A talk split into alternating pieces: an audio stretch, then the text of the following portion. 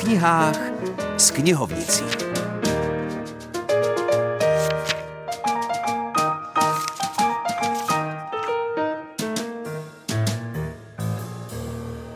Hezkou první srpnovou neděli v roce 2022 přejí Filip Černý a Helena Stejskalová, která pro dnešek vybrala jednu knihu, o níž anotace říká, že je ideální na dovolenou a na které se podílela i jedna naše rozhlasová kolegyně.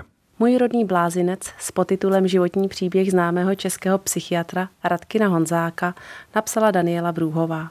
Její povídání s Radkinem Honzákem vydalo nakladatelství Bílá pole v Praze v roce 2021. Daniela Brůhová je publicistka oceňovaná za dlouhodobý přínos k rozvoji filantropie v České republice. Tato autorka napsala také knihu Nežít pro sebe, což jsou rozhovory s herečkou a poslankyní Táňou Fischerovou. Daniela Brůhová umí moc hezky to, co je ve své podstatě velmi těžké. Krásně a lidsky hovořit s lidmi, kteří sami hodně přednášejí, účinkují či píší a ve svém oboru jsou velmi vzdělaní a mají o čem vyprávět. Život Radkina Honzáka je velmi pozoruhodný. Jistě bylo těžké knihu takzvaně vymyslet a sestavit z dlouhých, zábavných a košatých odpovědí psychiatra, jehož mozek pracuje stále na 100%. Daniela Brůhová si však s úkolem poradila a dlouhé vyprávění vhodně rozdělila a sestavila do knihy, která ten Honzákův životní blázinec výstižně přibližuje. A jak Radkin Honzák prozradil před časem pro českou televizi, pro zvládnutí životního blázince je podstatné jedno umění, totiž umění smát se. Směj se. A jak říkáme my, co máme ten umělej chrup, směj se, paňá, co je konec plombování.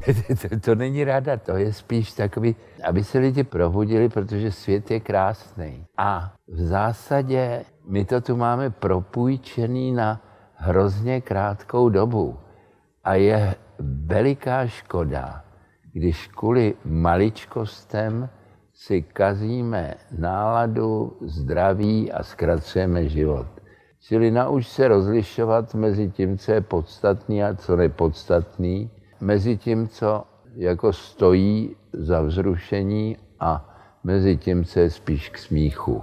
A nauč se, nauč se smát. Takže domácí úkol jste slyšeli, na jeho splnění máte týden a teď pojďme k lekci češtiny.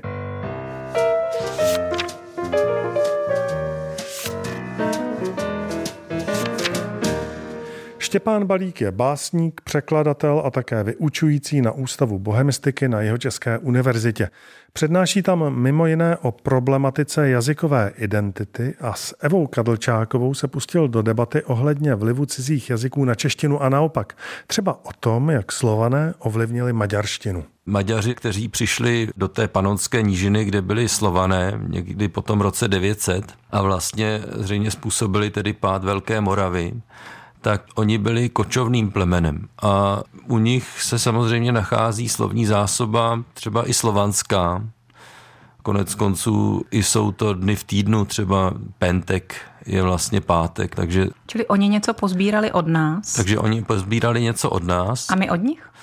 Myslím, že se uvádí třeba slovo kočí z maďarštiny a pak jsou to různé nadávky, které máme ve slovenštině, vidíte, takže ty pak jdou přes slovenštinu do, do češtiny. Aha. A Asi tuším, kam míříte. Jinak čeština mm, si myslím, že tam třeba velkou část své historie jazykové byla ovlivňována Němčinou. Hmm. Třeba nyní méně už v posledních desetiletích, ale třeba ještě Ludvík Pokorný ve skriptech z lexikologie z 80. roku uvádí, že nejvíce výpůjček je z Němčiny. To samozřejmě už dnes neplatí, převažuje angličtina v tom vlivu, ale ta Němčina působila dlouhodobě.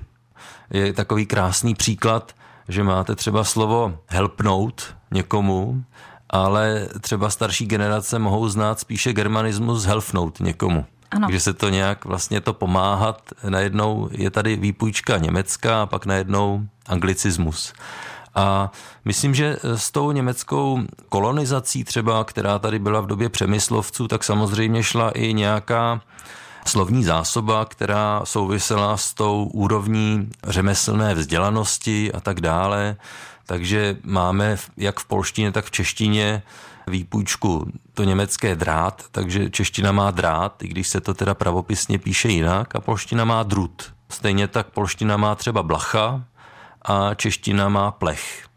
To jsou vlastně germanizmy velmi staré, nějaké zřejmě středověké, které ta čeština potřebovala, protože něco takového neměla. Je to jako asi dnes, když používáte slovo e-mail nebo fax nebo něco takového, prostě nějaká novinka. Tolik dnešní o knihách s knihovnicí. Jsem happy, že se nám tenhle event povedl a next week naslyšenou.